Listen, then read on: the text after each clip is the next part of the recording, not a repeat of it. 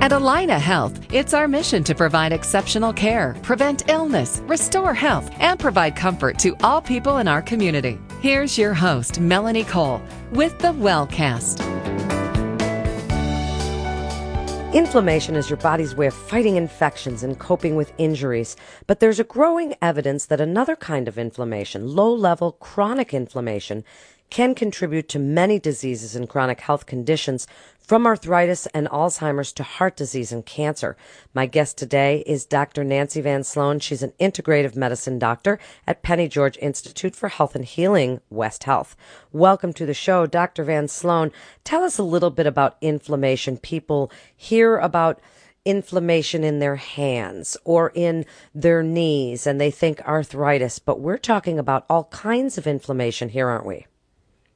Yes, we are, and I like to distinguish between what we call acute inflammation, which is something that is short lived. It occurs in response to injury or infection. And when that occurs, say you sprain your ankle, there are different mediators that are released into the bloodstream that create this inflammatory response.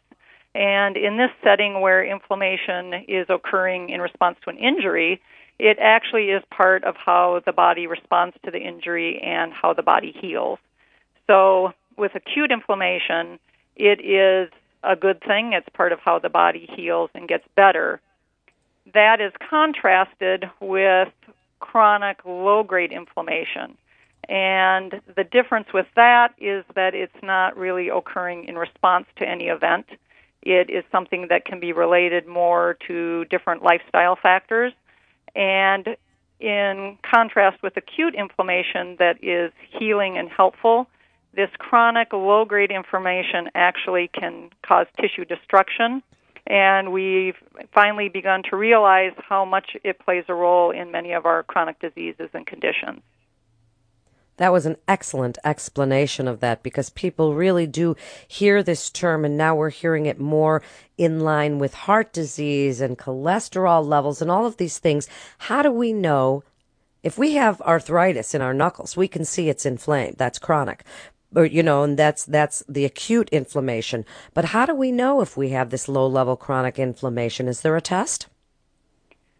There are blood tests that doctors can do that measure inflammation, and we call them inflammatory markers.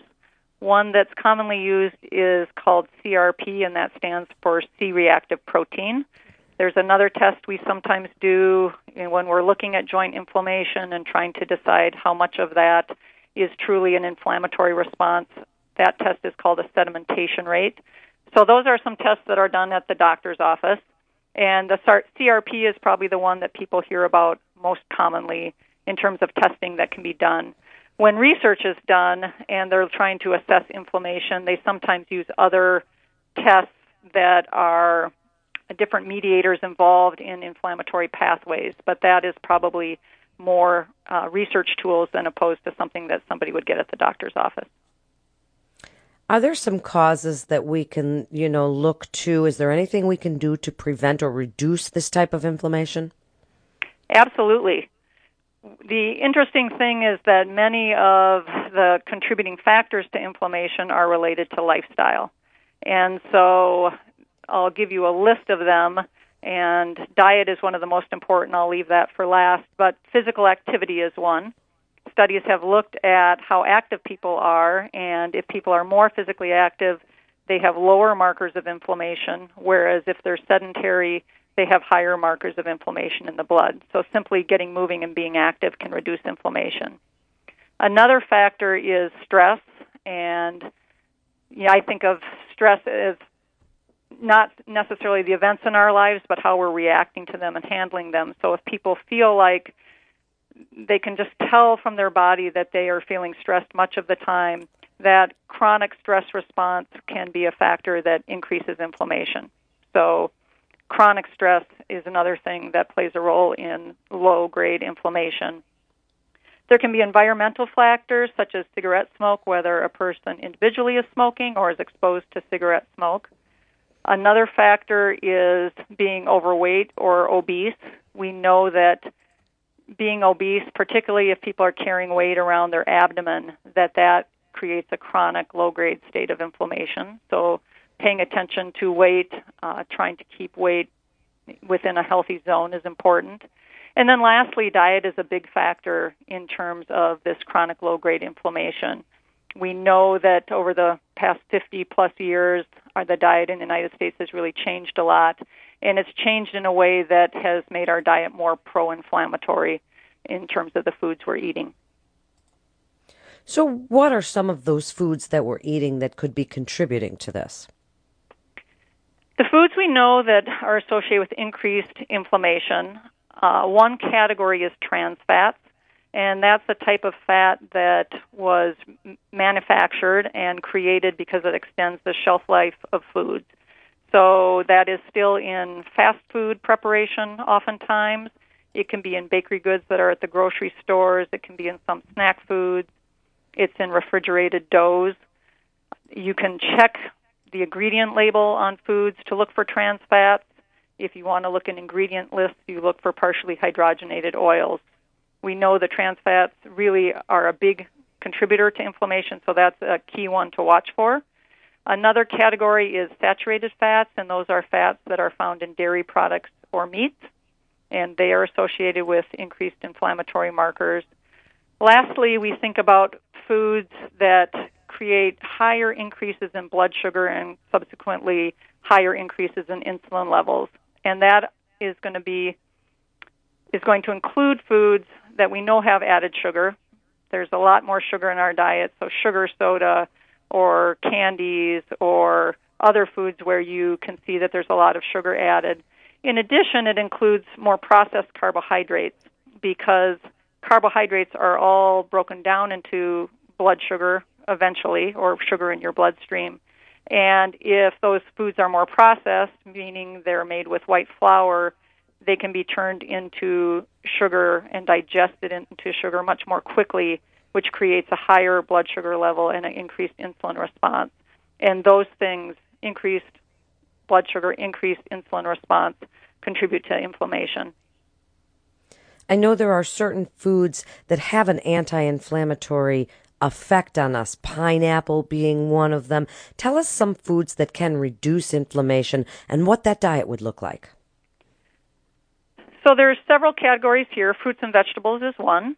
So fruits and vegetables have antioxidants that help with inflammation. They also have fiber, and that helps with inflammation. So thinking about getting lots of fruits and vegetables, different kinds, different colors, is important.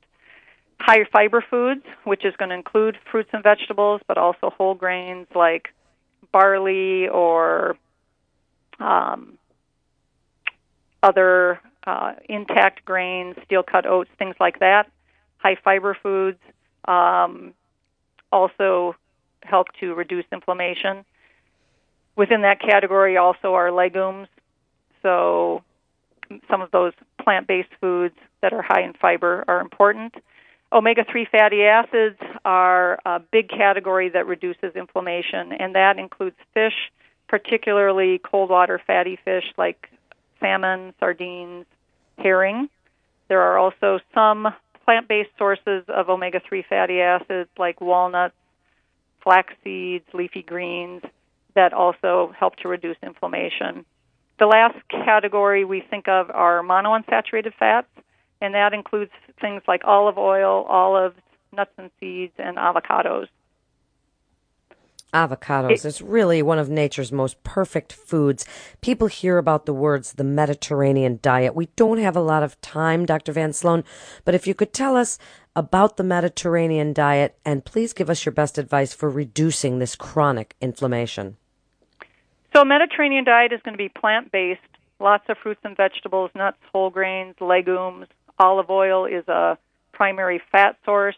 It's going to include some low fat dairy, fish with those omega 3 fatty acids, some poultry and eggs, but limiting red meat, processed foods, refined sugar. That's a Mediterranean style diet, and that is an anti inflammatory diet. Overall, if we're trying to reduce inflammation, the more closely you can adhere to a Mediterranean style diet, that's going to be in your favor.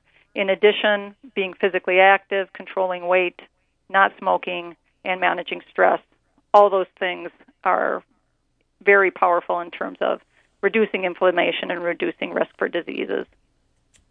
Thank you so much for such great information.